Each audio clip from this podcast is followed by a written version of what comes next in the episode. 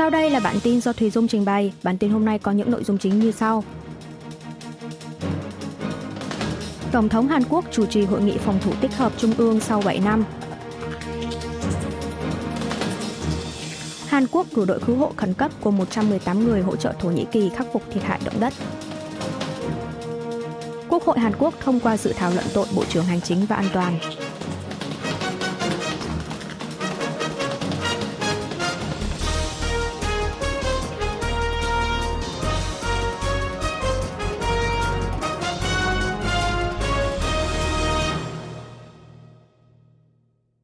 Tổng thống Hàn Quốc chủ trì hội nghị phòng thủ tích hợp trung ương sau 7 năm.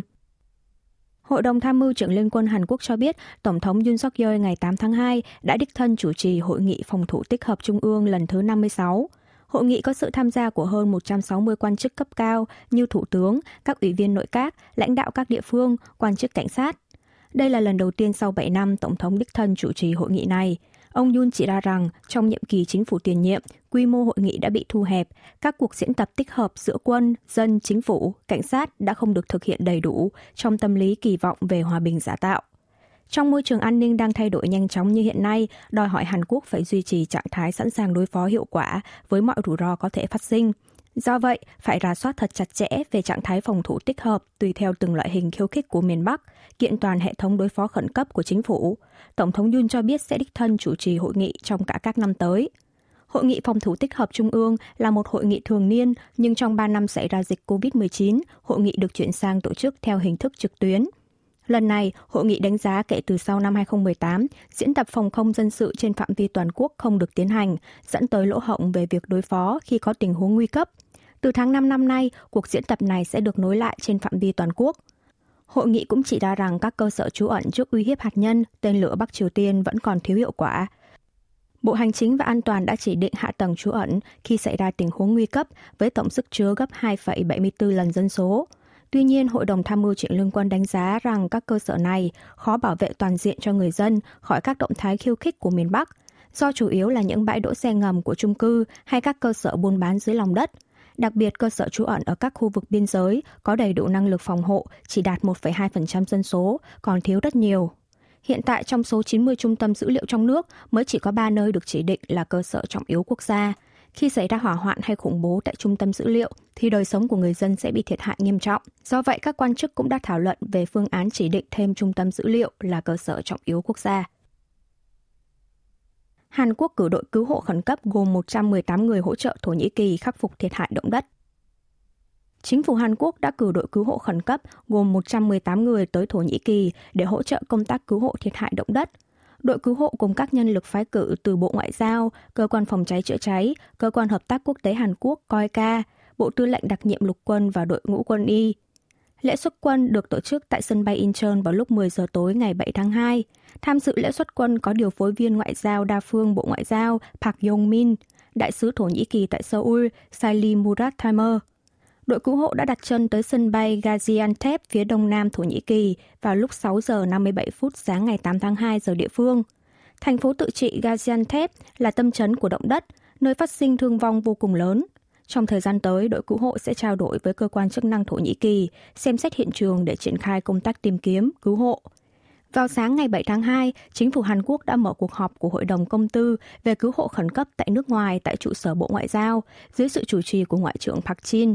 Quyết định về việc cử khẩn đội cứu hộ sang Thổ Nhĩ Kỳ. Đây là quy mô phái cử lớn nhất trong số các đội cứu hộ khẩn cấp tại nước ngoài của Hàn Quốc từ trước tới nay –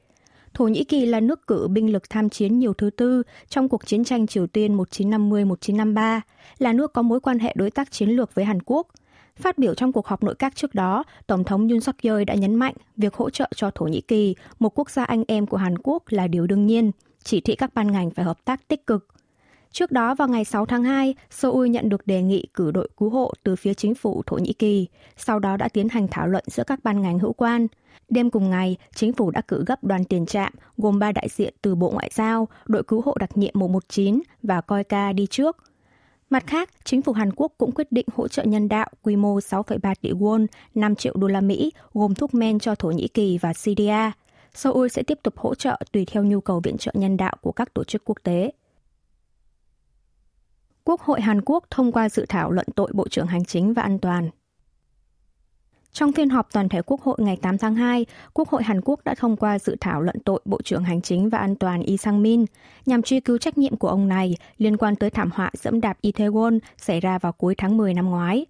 Dự thảo này được đảng đối lập Dân chủ đồng hành và hai đảng đối lập nhỏ khác là đảng Công lý và đảng Thu nhập cơ bản đồng đề xuất đã được thông qua với 179 phiếu tán thành, 109 phiếu phản đối và 5 phiếu không hiệu lực. Đảng Dân Chủ đồng hành chiếm 169 ghế tại Quốc hội, nên kết quả biểu quyết trên cho thấy số phiếu tán thành đến từ ba đảng đối lập. Đây là lần đầu tiên trong lịch sử 75 năm hiến pháp Hàn Quốc, một thành viên nội các bị Quốc hội thông qua dự thảo luận tội. Ban đầu, Chủ tịch Quốc hội Kim Jin Pyo dự kiến tiến hành biểu quyết sự thảo luận tội Bộ trưởng Y sau khi kết thúc phiên chất vấn chính phủ diễn ra vào cùng ngày. Tuy nhiên, đảng đối lập Dân chủ đồng hành đã phản đối lịch trình bỏ phiếu như vậy và đẩy sớm lịch biểu quyết. Lễ duyệt binh sắp tới nhân 75 năm thành lập quân đội nhân dân Bắc Triều Tiên gây chú ý trong dư luận. Nhân kỷ niệm 75 năm thành lập quân đội nhân dân Bắc Triều Tiên ngày 8 tháng 2, miền Bắc khả năng cao sẽ tổ chức lễ duyệt binh vào tối ngày 8 tháng 2 tại quảng trường Kim Nhật Thành. Dư luận đổ dồn chú ý vào việc liệu Chủ tịch Ủy ban Quốc vụ Kim Jong-un có đưa ra thông điệp gửi đến Hàn Quốc hay Mỹ, hay có công bố vũ khí hạt nhân kiểu mới trong buổi lễ này hay không – vì miền Bắc xem các dịp kỷ niệm tròn 5 hoặc 10 năm là vô cùng quan trọng, nên đợt duyệt binh lần này được dự đoán sẽ có quy mô cực lớn. Theo Bộ Thống nhất Hàn Quốc, kể từ sau khi Chủ tịch Kim Jong-un lên cầm quyền cho đến ngày 25 tháng 4 năm 2022, Bình Nhưỡng đã tổ chức tổng cộng 12 lễ duyệt binh. Trong đó, Chủ tịch Kim tham dự 11 buổi lễ và 5 lần đọc bài diễn thuyết tại đây. Bắc Triều Tiên bắt đầu tiến hành duyệt binh vào buổi chiều tối kể từ buổi lễ duyệt binh nhân kỷ niệm 75 năm thành lập Đảng Lao động vào tháng 10 năm 2020. Tính đến nay là 4 lần liên tiếp, do đó lễ duyệt binh lần này cũng được dự đoán là vào buổi tối. Từ cuối năm ngoái, vệ tinh của doanh nghiệp tư nhân nước ngoài đã công bố ảnh chụp số lượng lớn binh lính và thiết bị được triệu tập tại khu vực lân cận quảng trường Kim Nhật Thành và sân bay Mirim, hai hình ảnh binh sĩ xếp thành số 28, tức ngày 8 tháng 2, hay 75. Trong một tin liên quan ngày 7 tháng 2, một ngày trước thềm ngày kỷ niệm ngày thành lập quân đội nhân dân, Chủ tịch Kim Jong-un cùng con gái là Kim Chu-e và vợ là Lee Seo-chu đã đến thăm nơi ở các cấp tướng. Trong bài phát biểu tại buổi tiệc chúc mừng sau chuyến thăm, ông Kim đã đánh giá cao ý chí chiến đấu quyết tử vững vàng của quân đội nhân dân, ngay cả trong tình hình khó khăn, và bày tỏ sự tin tưởng vào lòng trung thành tuyệt đối được truyền qua bao thế hệ. Cán cân vãng lai Hàn Quốc tháng 12 năm 2022 trở lại thặng dư 2,68 tỷ đô la Mỹ. Ngân hàng Trung ương Hàn Quốc BOK ngày 8 tháng 2 đã công bố cán cân vãng lai tháng 12 năm 2022 đạt thặng dư 2,68 tỷ đô la Mỹ. Hàn Quốc đã trở lại đạt thặng dư sau một tháng, ghi nhận thâm hụt vào tháng 11, song quy mô thặng dư lại giảm 3,69 tỷ đô la Mỹ so với cùng kỳ một năm trước đó. Theo đó, cán cân vãng lai trong cả năm 2022 thặng dư 29,83 tỷ đô la Mỹ, cao hơn 25 tỷ đô la Mỹ so với mức dự đoán của BOK, nhưng chỉ ở ngưỡng 1 phần 3 của năm 2021 là 85,23 tỷ đô la Mỹ.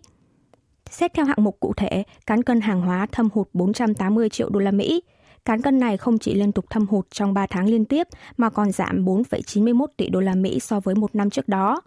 Xuất khẩu giảm 10,4% so với năm 2021 và tiếp tục giảm trong 4 tháng liên tiếp kể từ tháng 9 năm 2022 do ảnh hưởng của nền kinh tế đình trệ trên toàn thế giới. Đặc biệt, chip bán dẫn giảm 27,8%, thép giảm 20,5%, chế phẩm hóa học đạt âm 17,2%. Xét theo quốc gia, xuất khẩu sang Trung Quốc giảm 27,1%, Đông Nam Á giảm 23,7%, Nhật Bản giảm 10,3%. Nhập khẩu trong năm 2022 cũng giảm 2,7% so với năm 2021, trở lại mức giảm kể từ sau tháng 12 năm 2020. Cụ thể, nhập khẩu nguyên vật liệu tăng 0,7% so với cùng kỳ năm 2021, trong đó ga, dầu thô, than đá tăng lần lượt là 52,2%, 16,9% và 12,5%. Ngược lại, nhập khẩu hàng hóa vốn như chip bán dẫn giảm 6,4%, nhập khẩu hàng hóa tiêu dùng như đồ điện tử giảm 4,9%. Cán cân dịch vụ tháng 12 năm 2022 cũng ghi nhận thâm hụt 1,39 tỷ đô la Mỹ. Quy mô thâm hụt tăng thêm 630 triệu đô la Mỹ so với năm trước. Trong đó, dịch vụ vận tải giữ nguyên đà thặng dư, nhưng quy mô thặng dư giảm 1,08 tỷ đô la Mỹ so với cùng kỳ năm 2021. Đầu tư trực tiếp của Hàn Quốc tại nước ngoài tăng 5,51 tỷ đô la Mỹ, đầu tư nước ngoài vào Hàn Quốc tăng 2,48 tỷ đô la Mỹ. Đầu tư chứng khoán của người Hàn Quốc tại nước ngoài tăng 4,37 tỷ đô la Mỹ, trong khi đầu tư chứng khoán của người nước ngoài tại Hàn Quốc giảm 3,05 tỷ đô la Mỹ. Thành phố Seoul xúc tiến nâng giá vé xe buýt tàu điện ngầm. Chính quyền thành phố Seoul đang xúc tiến nâng giá vé xe buýt và tàu điện ngầm. Hiện tại, mức vé cơ bản đối với tàu điện ngầm là 1.250 won, 1 đô la Mỹ. Thành phố đang xúc tiến tăng thêm 300 hoặc 400 won, 0,2 hoặc 0,3 đô la Mỹ đối với 10 km đầu tiên, tăng thêm thành 150 won, 0,1 đô la Mỹ với 40 km tiếp theo. Từ km thứ 50 trở đi thì thu thêm 150 won, 0,1 đô la Mỹ với mỗi 8 km thay vì 100 won như hiện nay. Đối với xe buýt, các tuyến buýt nội thành hiện đang có giá vé cơ bản là 1.200 won, 1 đô la Mỹ, được nâng thêm 300 hoặc 400 won tùy loại. Với các tuyến xe buýt liên tỉnh thì mức giá vé cơ bản được nâng thêm 700 won, 0,5 đô la Mỹ. Xe buýt đêm nâng thêm 350 won, 0,3 đô la Mỹ. Chiều ngày 8 tháng 2, thành phố đã ra thông cáo báo chí công bố quyết định không áp dụng thu thêm phí khi quãng đường di chuyển vượt quá số km nhất định như kế hoạch công bố ban đầu, nhằm giảm gánh nặng kinh tế cho người dân do vật giá tăng cao, đặc biệt là người dân ở thành phố Incheon và tỉnh Gyeonggi đi làm tại thủ đô Seoul. Trước đó vào ngày 6 tháng 2, thành phố đã đệ trình Hội đồng thành phố xin ý kiến về kế hoạch điều chỉnh giá vé phương tiện giao thông công cộng, có nội dung áp dụng thu thêm phí khi quãng đường di chuyển bằng xe buýt vượt quá số km nhất định. Ví dụ, đối với các tuyến xe buýt nội thành, quãng đường di chuyển từ 10 đến 30 km thì thu thêm 150 won mỗi 5 km. Từ km thứ 30 trở đi thì thu thêm 150 won nữa. Thành phố cũng xem xét phương án thu thêm phí đối với các tuyến xe buýt liên tỉnh và xe buýt đêm. Khi đó, thành phố giải thích rằng bối cảnh tăng giá vé là nhằm giải tỏa tình trạng thâm hụt cho các doanh nghiệp. Mức phí điều chỉnh được cân nhắc trong phạm vi giảm thiểu gánh nặng cho người dân. Mức giá vé cuối cùng sẽ được ấn định sau buổi trưng cầu ý kiến ngày 10 tháng 2, tổng hợp ý kiến của Hội đồng thành phố và kết quả thẩm định tại Ủy ban đối sách giá tiêu dùng của thành phố. Bộ Ngoại giao nhấn mạnh đang trao đổi mật thiết với Việt Nam về vụ quân đội Hàn Quốc thảm sát người dân làng Phong Nhị.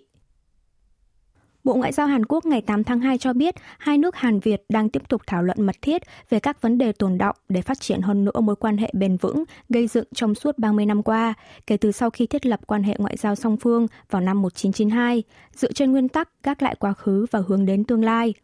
Đây là bình luận đầu tiên được Bộ Ngoại giao công bố sau khi Tòa án khu vực Trung Seoul ngày 7 tháng 2 đưa ra phán quyết yêu cầu chính phủ Hàn Quốc bồi thường về vụ binh lính Hàn Quốc thảm sát thường dân làng Phong Nhị, huyện Điện Bàn, tỉnh Quảng Nam trong chiến tranh Việt Nam. Bộ Quốc phòng Hàn Quốc, cơ quan chịu trách nhiệm chính về điều phái binh lính, lại úp mở về việc sẽ kháng cáo rằng sẽ thảo luận với cơ quan về người có công và cựu chiến binh Hàn Quốc MPVA về phương án xử lý vụ việc. Về phần mình, bà Nguyễn Thị Thanh, nguyên đơn của vụ kiện, thông qua báo chí đã bày tỏ niềm vui mừng trước phán quyết này, cho rằng đây sẽ là niềm an ủi cho 74 linh hồn người dân thiệt mạng và gửi lời cảm ơn đến những luật sư người Hàn Quốc đã hỗ trợ trong vụ kiện lần này. Đội ngũ luật sư cho biết, việc một cơ quan chính thức của Hàn Quốc công nhận quá khứ thảm sát người dân Việt Nam của binh lính nước này có thể được coi là lời xin lỗi chính thức đầu tiên của cơ quan tư pháp Hàn Quốc đến các nạn nhân – phiếu luật sư còn nhấn mạnh phán quyết trước đây tại nước ngoài từng chỉ coi vụ thảm sát là một hành động sai lệch của cá nhân, nhưng phán quyết lần này cho thấy tòa án đã công nhận đây là một vụ thảm sát trong quá trình thực hiện nhiệm vụ tác chiến của một đơn vị quân đội. Năm 2020, bà Nguyễn Thị Thanh đã đâm đơn kiện với cáo buộc các quân lính thuộc Lữ đoàn 2 Thủy quân lục chiến của quân đội Hàn Quốc đã thảm sát hơn 70 dân thường tại làng Phong Nhị, trong đó bà Thanh là một trong những nạn nhân bị bắn và có người thân bị sát hại vào ngày 12 tháng 2 năm 1968 quan chức phụ trách an ninh mạng Hàn Mỹ nhóm họp tại Seoul.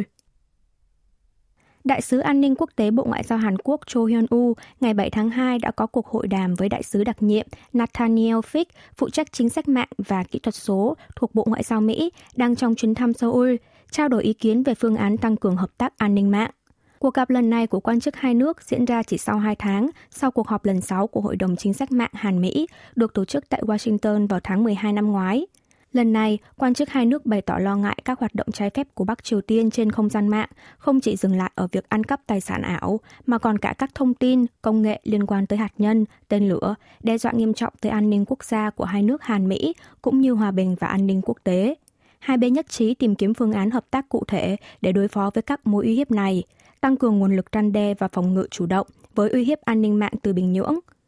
Đại sứ Châu đã nhắc lại vụ các chuyên gia an ninh ngoại giao của Hàn Quốc bị tin tặc gửi email tấn công hòng phát tán mã độc tống tiền vào năm ngoái. Vụ tấn công này đã được cơ quan cảnh sát Hàn Quốc kết luận là do nhóm tin tặc Kim Su-ki của miền Bắc đã tiến hành. Hai bên đồng tình rằng hợp tác an ninh mạng sẽ trở thành một trục quan trọng trong quan hệ đồng minh Hàn Mỹ thời gian tới.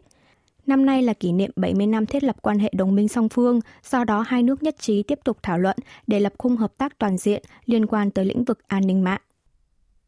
Quý vị và các bạn vừa nghe xong bản tin của Đài Phát thanh Quốc tế Hàn Quốc KBS World Radio.